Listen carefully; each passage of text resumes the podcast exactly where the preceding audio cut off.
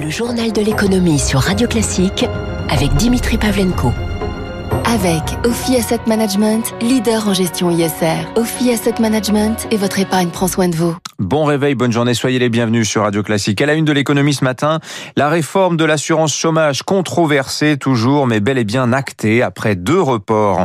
La réforme entrera en vigueur au 1er juillet dans une version assouplie afin de tenir compte de la crise. Bonjour Eric Mauban. Bonjour Dimitri, bonjour à tous. Voilà, donc deux mesures sur quatre de cette réforme attendront un retour à meilleure fortune avant d'être appliquées. Hein. Voilà, vu le contexte économique et sanitaire, difficile de durcir immédiatement les modalités de l'assurance chômage. Cependant, la feuille de route, vous l'avez dit, a bien été établie. Son application se fera dès que certaines conditions seront remplies. Le nombre de mois de cotisation nécessaires pour être indemnisé va passer à six mois de travail sur les 24 derniers mois. Pour le moment, on reste à 4 mois. Autre modification importante, la dégressivité des allocations. Le mode de calcul va changer. Selon l'UNEDIC, près de 840 000 personnes, soit 38% des allocataires, connaîtront une baisse d'indemnisation de 20% en moyenne par rapport à ce qu'elles touchaient avec les règles actuelles. En revanche, eh bien, elles bénéficieront plus longtemps de ces droits. Ces deux modifications seront conditionnées par une amélioration du marché de l'emploi.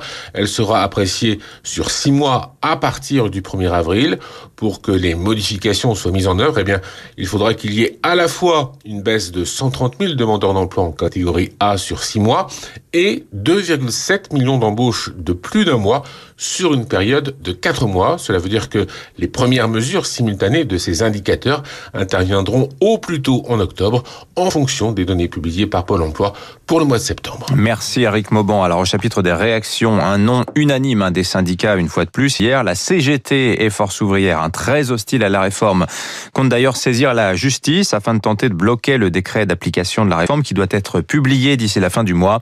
Le MEDEF et la CPME côté patronaux hein, restent eux opposés au bonus-malus.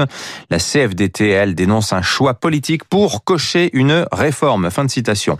Un geste fiscal en faveur des entreprises. Bercy va accorder des facilités dans le paiement de la compte de l'impôt sur les sociétés dû au 15 mars. Ceci afin de soulager les trésoreries.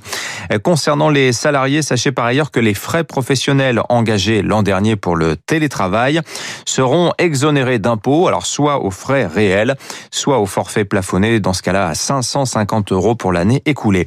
Geste aussi en perspective sous 15 jours pour les commerçants afin de compenser les pertes sur les stocks qu'ils ne sont pas parvenus à écouler durant les soldes, annonce hier du ministre délégué au PME Alain Griset. Les commerçants qui par ailleurs se mobilisent contre l'encadrement des publicités en vitrine prévues par la loi climat. Le texte prévoit de soumettre la pub en vitrine visible depuis la rue au régime de l'autorisation préalable des maires avec un risque d'appréciation divergente hein, d'une commune à l'autre. Et puis un nouveau venu euh, cette semaine sur le marché de l'électricité, le danois Barry, qui propose une offre à prix coûtant, à savoir euh, que les tarifs du courant évolueront en temps réel, heure par heure, en fonction du marché de gros. L'opérateur, lui, se rémunère grâce à un abonnement qui commence à 11 euros par mois et par foyer. Barry estime possible hein, de réaliser jusqu'à 25% d'économie par rapport aux tarifs réglementés. Écoutez Nicolas Goldberg, il est spécialiste énergie chez Columbus Consulting. Ça peut être une bonne affaire comme ça peut se retourner contre vous. Le marché parfois est haut, parfois il est bas. C'est-à-dire que quand euh, la demande est forte, les prix de l'électricité vont plutôt augmenter et inversement quand elle est faible, les prix vont plutôt baisser. Sachant qu'il y a la production qui va jouer, ça va dépendre aussi de euh, la force du vent, des maintenances de centrales nucléaires. C'est pour ça qu'il faut bien être vigilant. C'est sûr que ça peut coûter plus cher qu'une offre classique si on consomme pas au bon moment et si on s'est pas renseigné avant de allumer sa machine à laver ou euh, son eau chaude. Si les prix de marché était intéressant. C'est pas forcément très intuitif, donc ça demande une grande attention du client. Ça peut être un peu contraignant. Voilà, à propos d'énergie, sachez que les prix des carburants, eux aussi, retrouvent leur niveau d'avant-crise. 1,37€ en moyenne le litre de gasoil, 1,48€ le samplon 95, hein, ceci du fait de la remontée des cours du brut. Le Brent a progressé de 25% depuis le 1er janvier. Il cotait hier soir 62,70$ en baisse d'un et demi par rapport à lundi. L'OPEP Plus d'ailleurs se réunit en ce moment à partir partir de demain. La Russie aimerait augmenter le volume de production d'un million et demi de barils supplémentaires par jour, mais l'Arabie saoudite, elle, n'y est pas favorable. Le fret aérien, lui aussi, a retrouvé son niveau d'avant-crise en janvier. C'est une bonne nouvelle pour les compagnies, mais c'est quand même loin d'être le cas pour le trafic passager qui représente 80%, 85% des revenus des compagnies. En janvier, le trafic mondial, selon IATA, restait inférieur d'ailleurs de 72% comparé à janvier 2019. Les compagnies souffrent aussi de la dépréciation de valeur de leur flotte d'avions. Moins 10, moins 20% en moyenne jusqu'à moins 50% pour certains modèles, hein, comme l'A380 ou le Boeing 747. L'actualité des entreprises. La France compte une onzième licorne ce matin, Vestiaire Collective.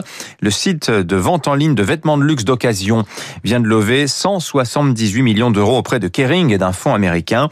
Vestiaire Collective compte 11 millions de membres dans le monde, 3 millions d'articles en catalogue et ses ventes ont progressé de 100% l'an dernier. Canal+, lui, va rester le diffuseur unique du Top 14 jusqu'en 2027. La chaîne cryptée a remporté hier les trois packs de l'appel d'offres mis aux enchères par la Ligue nationale de rugby. Canal paiera l'exclusivité des droits TV de l'élite du rugby français, 113 millions euh, par saison. C'est 97 millions actuellement et ce jusqu'en 2023. Euh, en bref, également, c'est la révolution chez Volvo. Le constructeur filial du chinois Geely prévoit de retirer tous les modèles thermiques de son catalogue d'ici 2030 pour ne plus proposer que de l'électrique, euh, vendu uniquement par ailleurs en ligne sur Internet sur le modèle Tesla. Euh, Volvo vise un rajeunissement de sa clientèle, le doublement de ses ventes d'ici 2025. Les dépenses militaires à présent, eh bien, elles s'affichent toujours en hausse malgré la crise. Elles ont progressé au niveau mondial l'an dernier pour atteindre 2,08% du PIB mondial.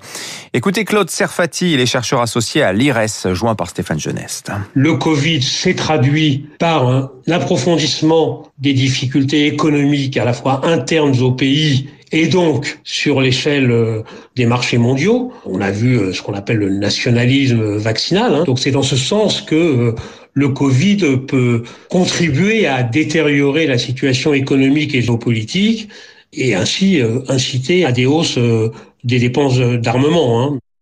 Voilà, et puis en Allemagne, grève en ce moment pour les salaires dans la branche métallurgie. Euh, le mouvement affecte principalement le secteur automobile. Hein. Le syndicat IG Metal réclame 4% d'augmentation pour les 4 millions de salariés du secteur qui ont consenti des baisses de salaire l'an dernier en raison de la pandémie. Enfin, la Chine, premier déposant de brevets au monde, et ce de très loin, hein, près de 69 000 brevets déposés l'an dernier selon l'Organisation mondiale de la propriété intellectuelle, loin devant les États-Unis qui sont à un peu moins de 60 000 000, 10 000 brevets d'écart euh, entre les deux. La Chine qui compte par ailleurs désormais plus de milliardaires que les États-Unis, 992 milliardaires chinois contre 696 américains. L'homme le plus riche de Chine d'ailleurs n'est plus Jack Ma. Il s'agit de Zhong Shanshan, c'est le patron de Nongfu Spring, un géant de l'eau en bouteille. Zhong Shanshan ne figurait même pas dans le top 100 mondial en 2019. Les marchés pour finir, le CAC euh, au plus haut depuis un an hier soir, 5809 points au fixing, plus 1,57% sur la séance. À Wall Street, le Dow Jones, lui, est dans le rouge. Moins 0,46%, 31 991 points. Euh, prise de bénéfice, enfin, sur le Nasdaq après son bond de 3% lundi.